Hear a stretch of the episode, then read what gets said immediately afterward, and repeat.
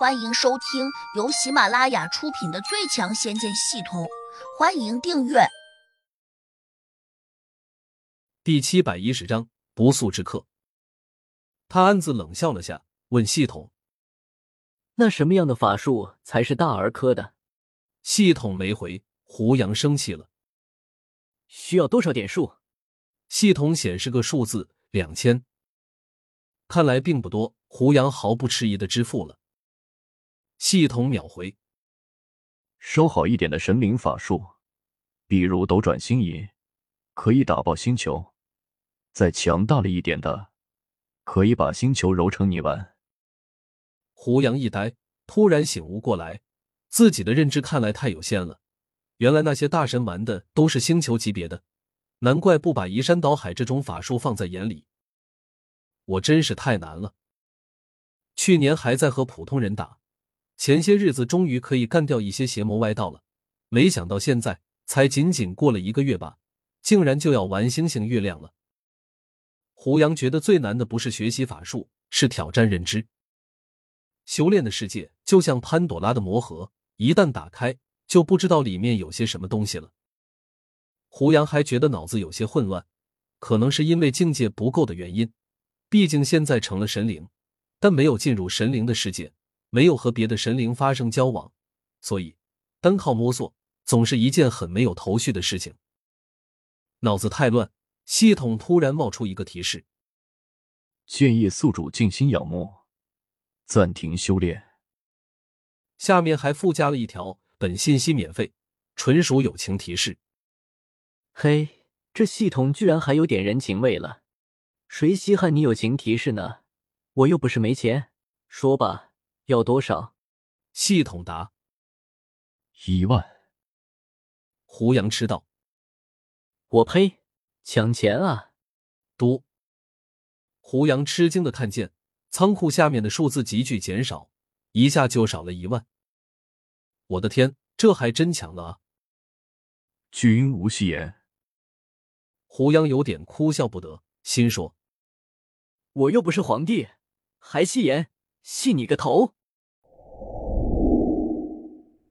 囚禁百花娘娘那个空间里面，这一天，展月娥和小莲有些郁闷。已经过去好多天了，胡杨还是没有从地下这个石球里面冒出来。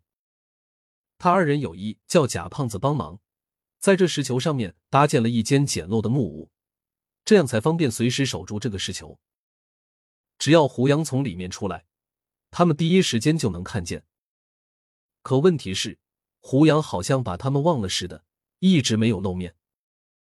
小莲终于忍不住抱怨了：“月娥姐，我们那天是不是太任性了？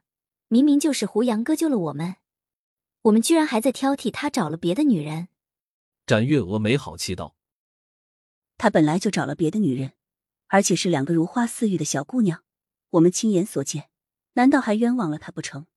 可是那两个小姑娘明显比我们先认识胡杨，要说第三者，那也应该是你才对。”小莲不服气道：“我。”展月娥一呆，突然也醒悟过来了，自己好像还真不能怪胡杨，因为极有可能是里面那两个漂亮的小姑娘是他的夫人。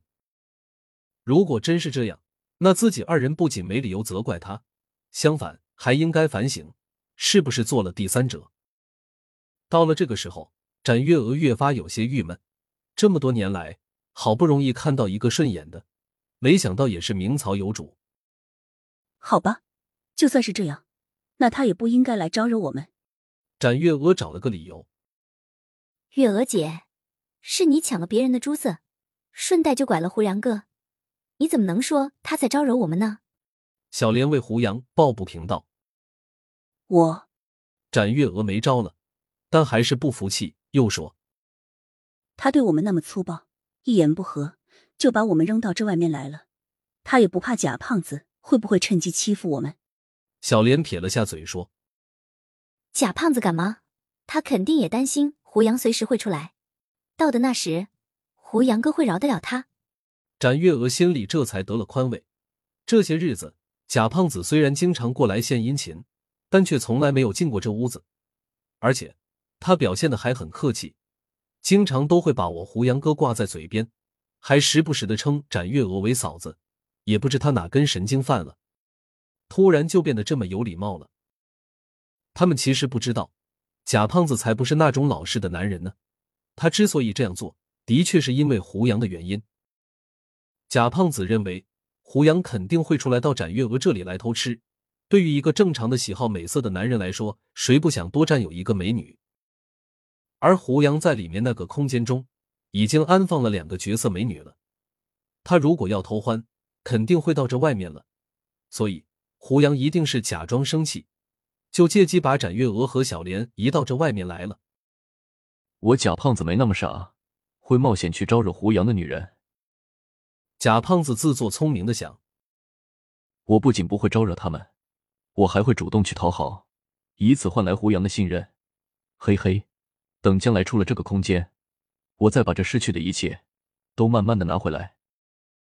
百花娘娘最近好像也有点心灰意冷，总是待在她的室屋中，很少出门。